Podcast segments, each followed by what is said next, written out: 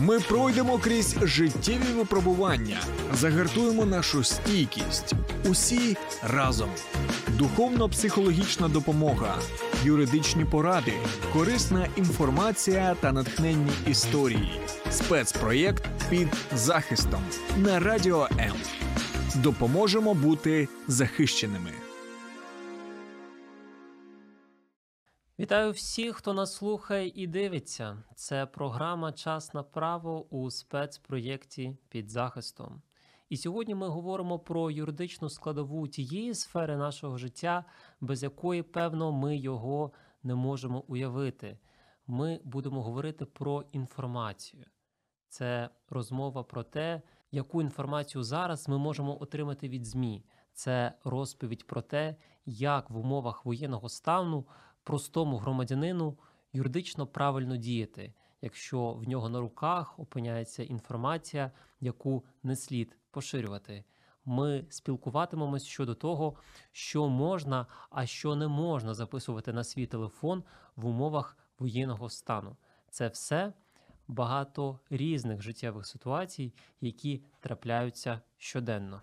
Доєднуйтесь до нас в соцмережах, отримайте інформацію від нас, просто передивляючись наш стрім. Під цим стрімом лишайте коментарі, вказуйте, що для вас було б цікавішим за все саме з юридичної точки зору. Далі коротко про те, як швидко нас знайти в соцмережах.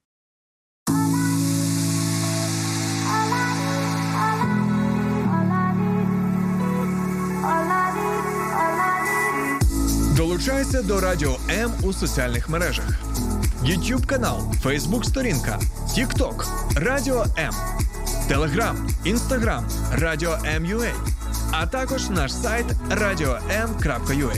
Радіо М це все, що тобі потрібно. –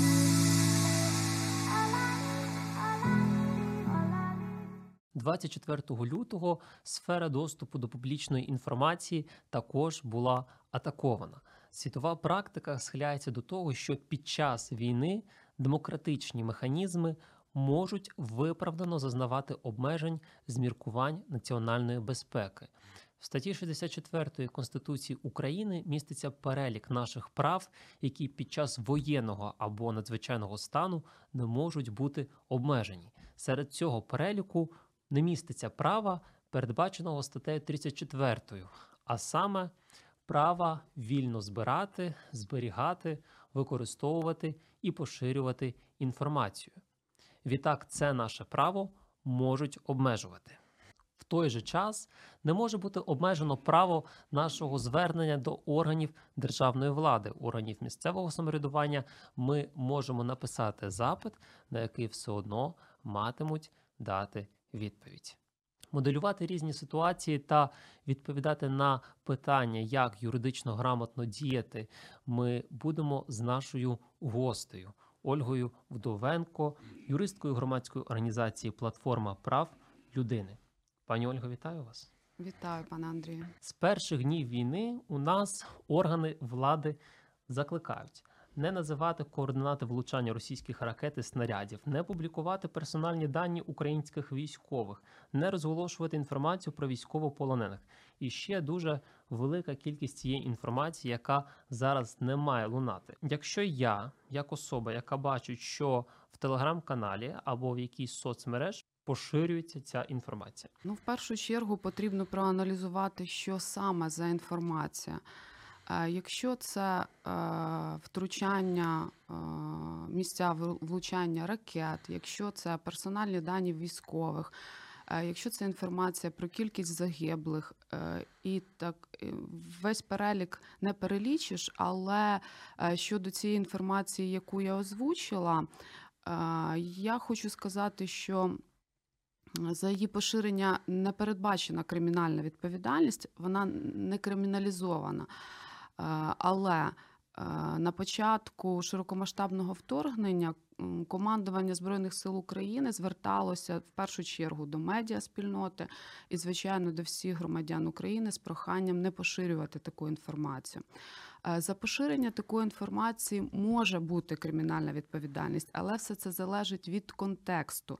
Якщо ви бачите, що це поширення відбувається систематично, тобто людина систематично зливає місцезнаходження військових, е, бачите, що е, одна людина постійно або телеграм-канал публікує якусь інформацію. Щодо військових, щодо техніки нашої, то звичайно про це потрібно повідомити правоохоронні органи. Але е, більшість інформації, от яку ви називали, те, що стосується, наприклад, е, персональних даних військових, це захищається цілому цивільним кодексом. Поширювати персональні дані в нас заборонено цивільним кодексом. А що стосується військових, то тут е, прохання було не поширювати персональні дані, в тому числі фото. Офіцерського складу в першу чергу, ми всі маємо пам'ятати, в яких умовах ми знаходимося, і е, що будь-яка інформація, яка стосується е, ведення війни, ну вона шкодить національній безпеці, і ми маємо проявляти в першу чергу свідомість, а не думати про кримінальну відповідальність. Але якщо все-таки у нас є телеграм-канал, який регулярно, постійно публікує там конкретні місця, куди прилітають ракети, за Ну, якою звичайно. статтею можемо притягнути до кримінальної відповідальності, якщо А, так подивитись умовно. Умовно, це може бути перешкоджання діяльності Збройним силам України.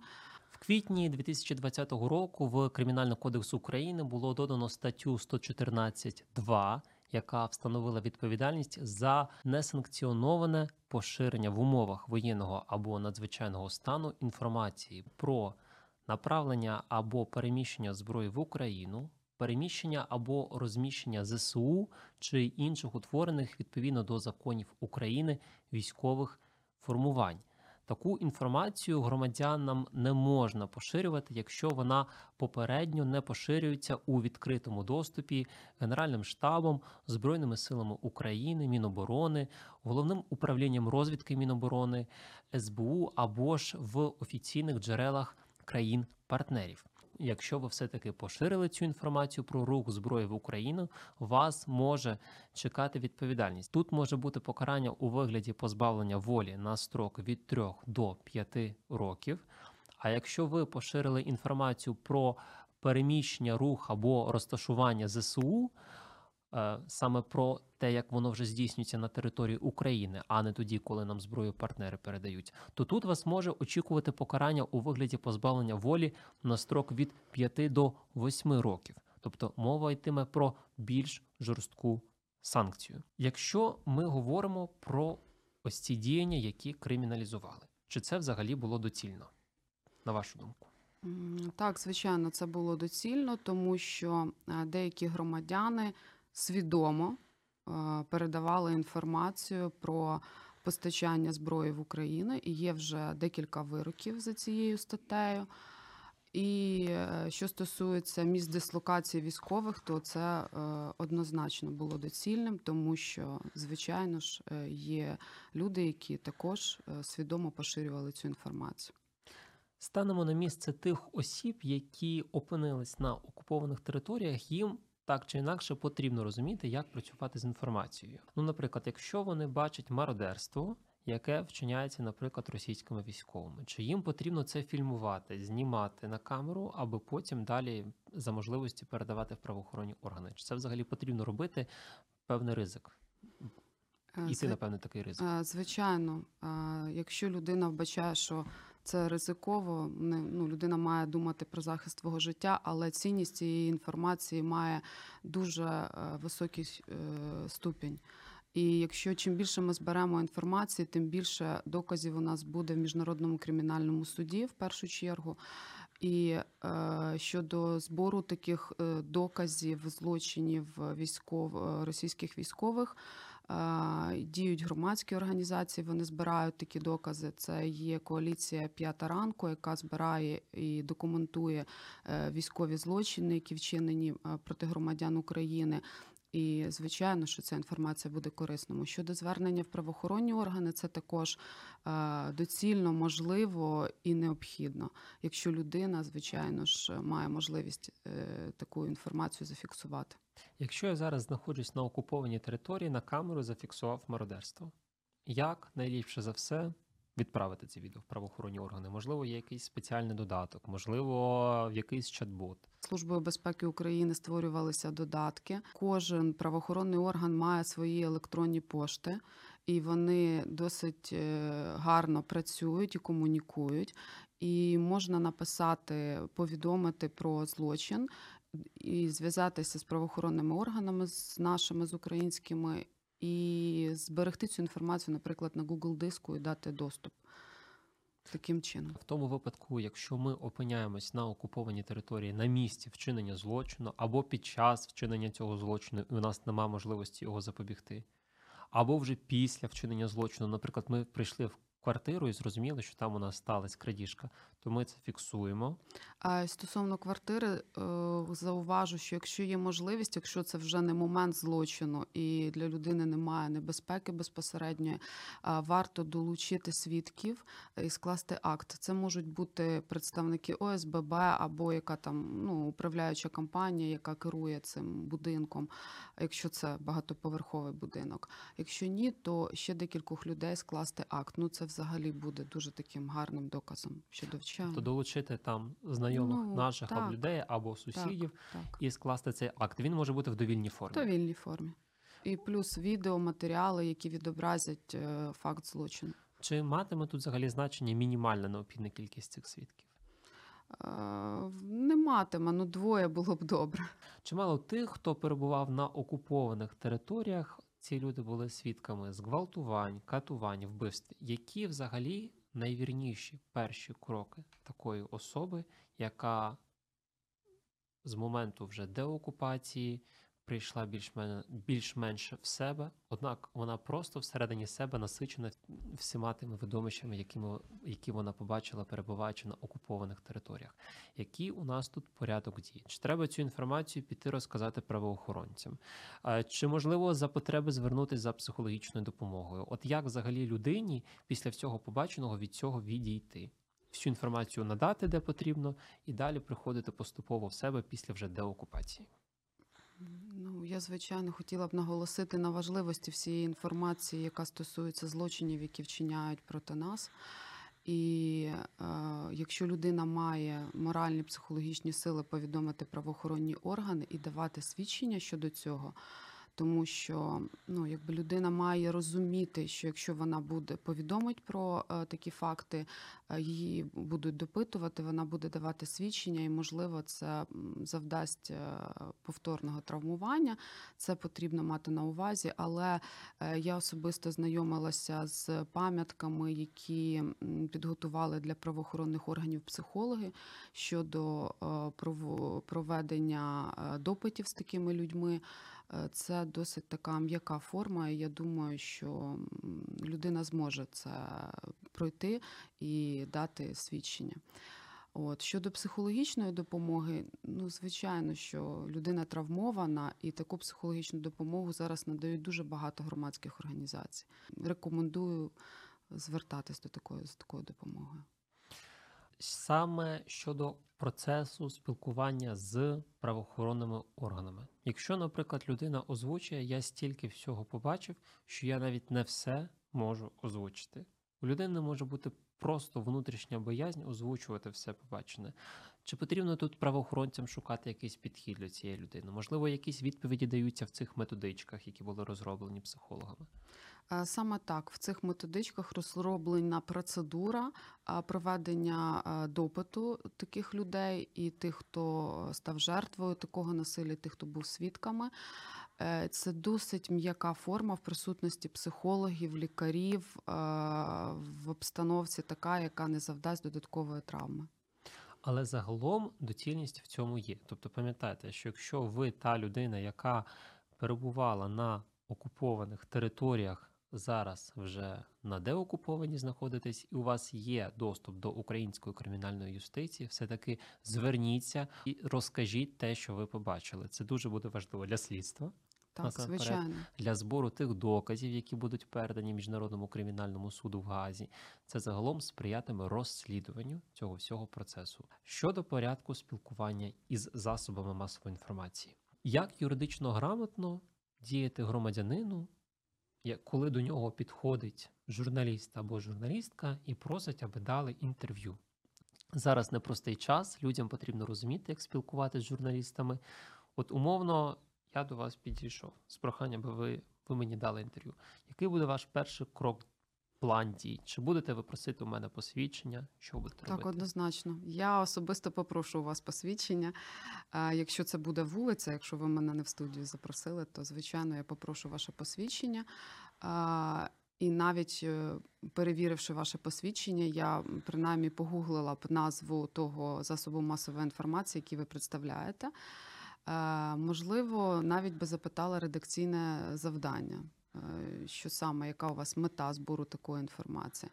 Для всіх інших ну рекомендую, звичайно, ми ж ми в складний дуже час живемо. Всі прекрасно мають розуміти, що на вулиці може підійти представник е, ворожого змі, умовно це так назвемо, і людина може зашкодити собі. Як діяти, якщо слова, які були подані в ефір, є викривленими? Тому що коли журналісти працюють в режимі запису, на майбутнє готують якусь програму, у них все одно так чи інакше з'являтиметься можливість це все діло монтувати. Якщо я дав інтерв'ю через певний час. Там програма виходить в ефір про мене як про людину, яка проживала на деокупованих територіях. Я бачу, що інформація ну конкретно викривлена. Як тут діяти, до кого бігти по допомогу? На жаль, швидкого механізму, який е, припинить поширення такої інформації і виправить ситуацію, ну якщо вона вже поширена, ця інформація, його е, не існує, крім скарги безпосередньо на засіб масової інформації або на журналіста до комісії журналістської етики. Я таких механізмів е, не знаю. Е, Найефективніший спосіб це, звичайно, пред'явлення цивільного позову про захист чисті гідності ділової репутації, відшкодування моральної шкоди. Якщо е, це конкретно були факти перекручені, висвітлені не так, як людина їх подавала. Але цей механізм не дуже швидкий. Скільки він по часу буде тривати? Це може тривати роками. Тобто, якщо ми подаємо цивільний позов щодо В умовах сьогодення так. Але це ефективний дуже спосіб, і е, можна поставити в дуже незручне становище журналіста, який пожиттєво буде виплачувати моральну шкоду. І якщо звернутися до кваліфікованих е, юристів, які займаються захистом чисті гідності ділової репутації, то правда буде на боці тієї людини. якщо в нас особа, яка, будучи вже на деокупованій території, не підпадає під перелік тих осіб, які може бути надана безоплатна правова допомога. Вторинна допомога, тобто представництво в суді не здійснюватиметься. Якщо ж і ця людина у нас не має достатніх фінансових ресурсів, аби найняти адвоката, але вона розуміє, що з нею вчинили дуже негарно, тому що зараз ходять вулицею, з нього чи з неї сміються через те, що ЗМІ записали це інтерв'ю. Це для того, аби над ним посміятись. Чи може людина самостійно, об'єктивно подати цей цивільний позов, зробити всі процесуально необхідні речі, отримати свій результат? Чи це реально взагалі? Я вважаю, що ні. Що це нереально, але е, для цього існують інші механізми. Е, громадські організації, які готові надавати допомогу е, таким людям, і безпосередньо громадська організація Платформа прав людини надає безкоштовно таку допомогу і супроводжує, представляє в судах також. Наразі багато журналістів спілкуються з жертвами зґвалтувань, тими, хто був підданий такому насильству з боку окупантів, коли вони перебували на наших територіях і зараз продовжують перебувати. Чи є у нас законодавчо визначені особливості щодо спілкування з такими людьми? Я, крім рекомендацій, які надаються правоохоронним органам, я не бачила рекомендацій для журналістів. Ну, Якщо журналіст прагне не травмувати людину, яка постраждала від е, сексуального насилля, то я раджу почитати ці пам'ятки і дотримуватися рекомендацій, які розроблені психологами. А чи гарантуватиме наш закон, що ім'я та обличчя цієї особи ні в якому разі не може бути поширене? Е, Загалом е, інформація про фізичну особу вона може бути поширена виключно за згодою цієї фізичної особи. За поширення інформації про фізичну особу без її згоди передбачена відповідальність, в тому числі і кримінальна.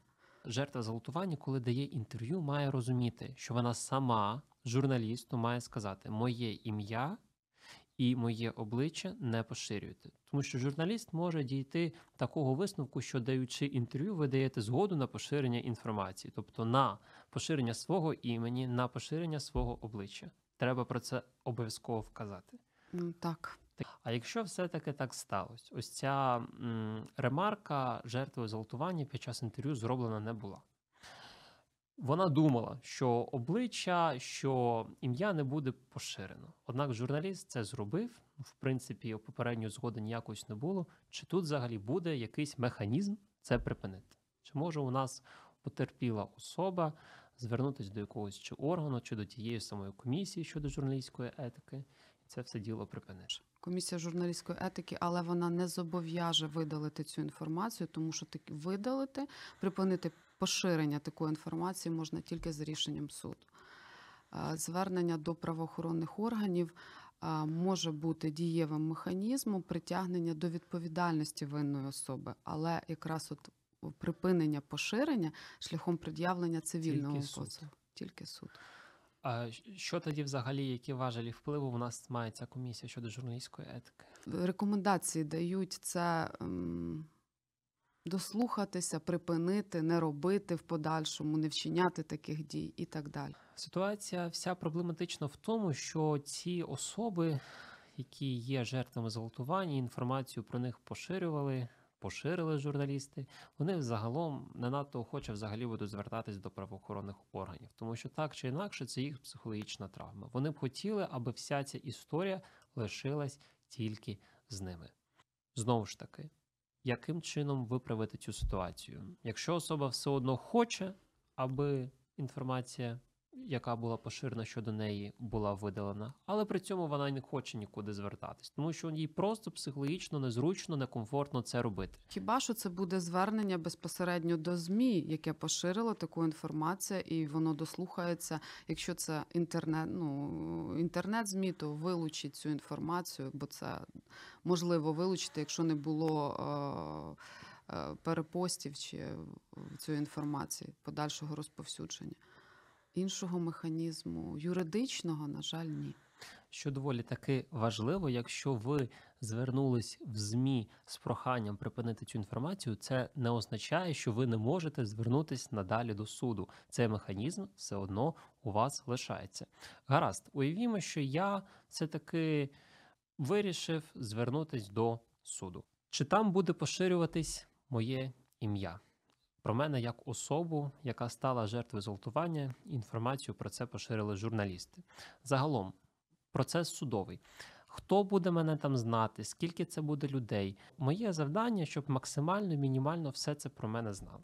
Що це буде ось за перелік тих осіб, і чи буде в якихось реєстрах відображатись моє ім'я надалі, коли буде судове рішення? В реєстрах е, дані, е, персональні дані осіб закриваються е, в загальнодоступних реєстрах.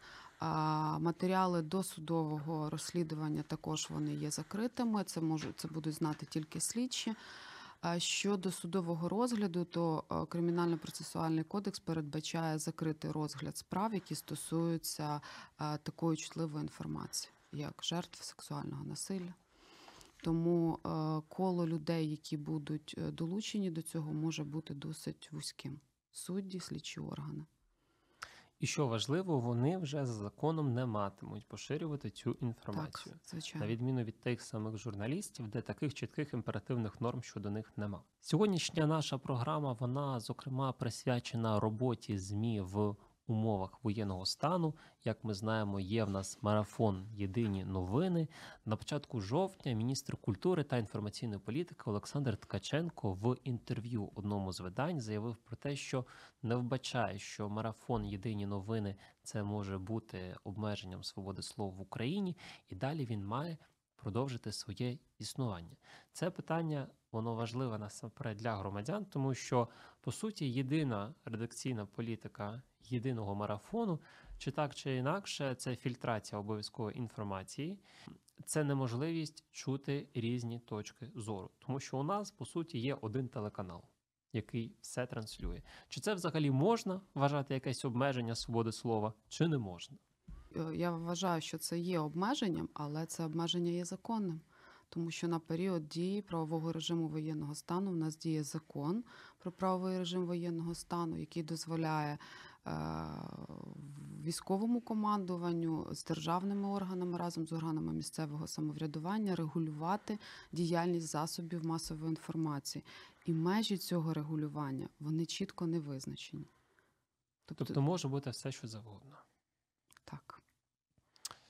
За змістом рішення Ради національної безпеки і оборони від 18 березня 2022 року, яке було введено в дію указом президента. Я думаю, що всі чули про це рішення. За ним загальнонаціональні телеканали, програмне наповнення яких складається переважно з інформаційних та або інформаційно-аналітичних програм, були зобов'язані цілодобово транслювати ось цей вище зазначений мною марафон.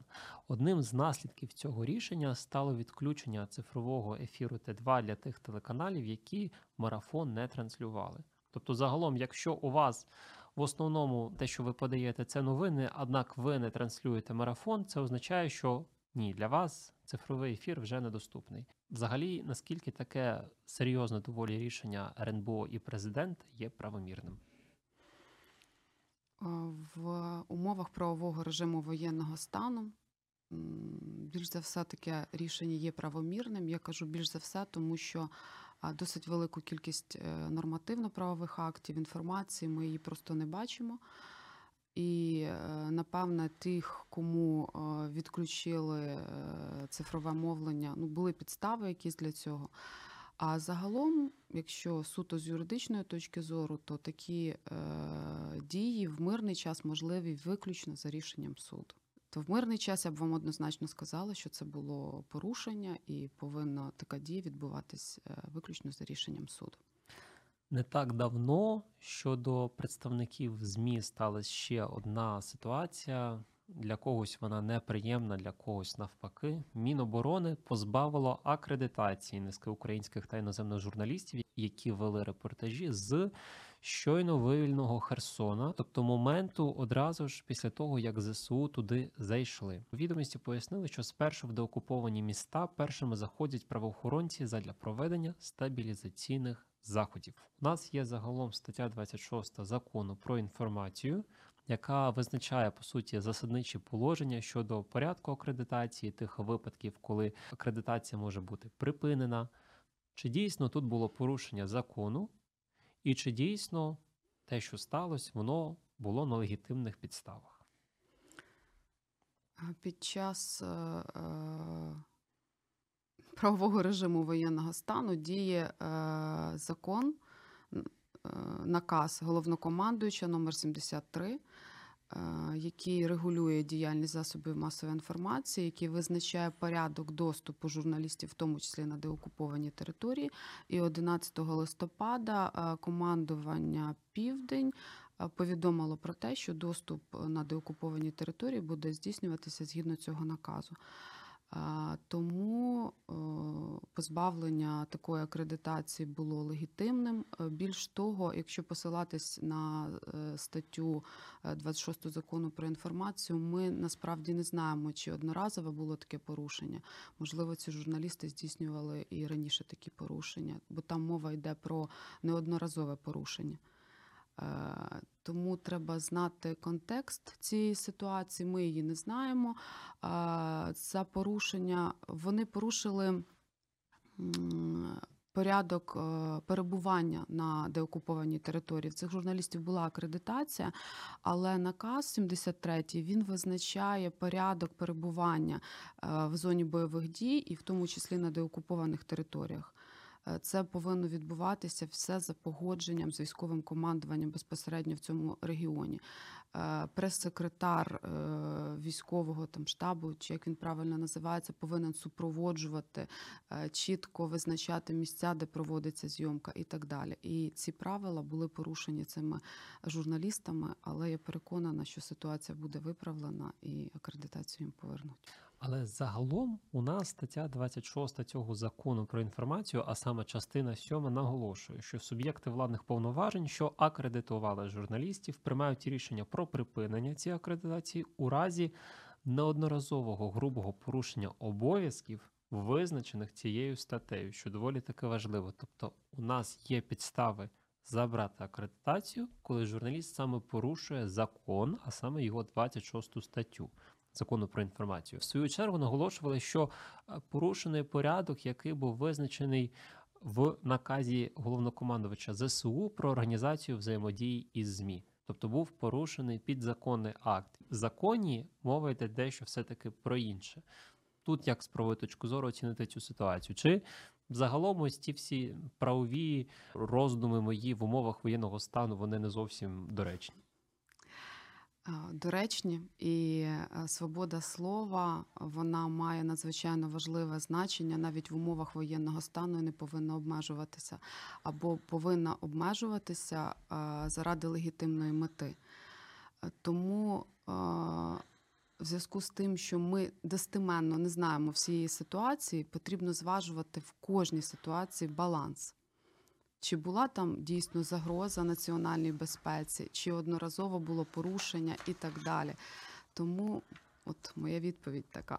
Тим часом наш ефір підбігає до завершення. Це, на жаль, далеко не все, про що б ми хотіли поговорити саме щодо інформації. Пам'ятайте, що зараз інформація є зброєю. Неправильне поводження з серйозною інформацією в умовах воєнного стану це те саме, що неправильно поводитись зі зброєю, яка у вас знаходиться в руках. Так чи інакше, вона може вам зашкодити. Обов'язково дотримуйтесь мінімальних порад щодо роботи з інформацією, щодо тих всіх подій, які ви можете спостерігати просто зараз, перебуваючи або на окупованій території, або на деокупованій, або просто знаходячись на підконтрольній території в більш-менш безпечних районах. Спасибі вам велике, пані Ольго, за все те, ми про що з вами поговорили. Я думаю, що багато людей з тих, які стикались з подібними кейсами, які ми зараз озвучили, вони для себе щонайменше отримали порядок дій. І вам щиро дякую за запрошення. Спасибі велике. Залишайтесь з нами.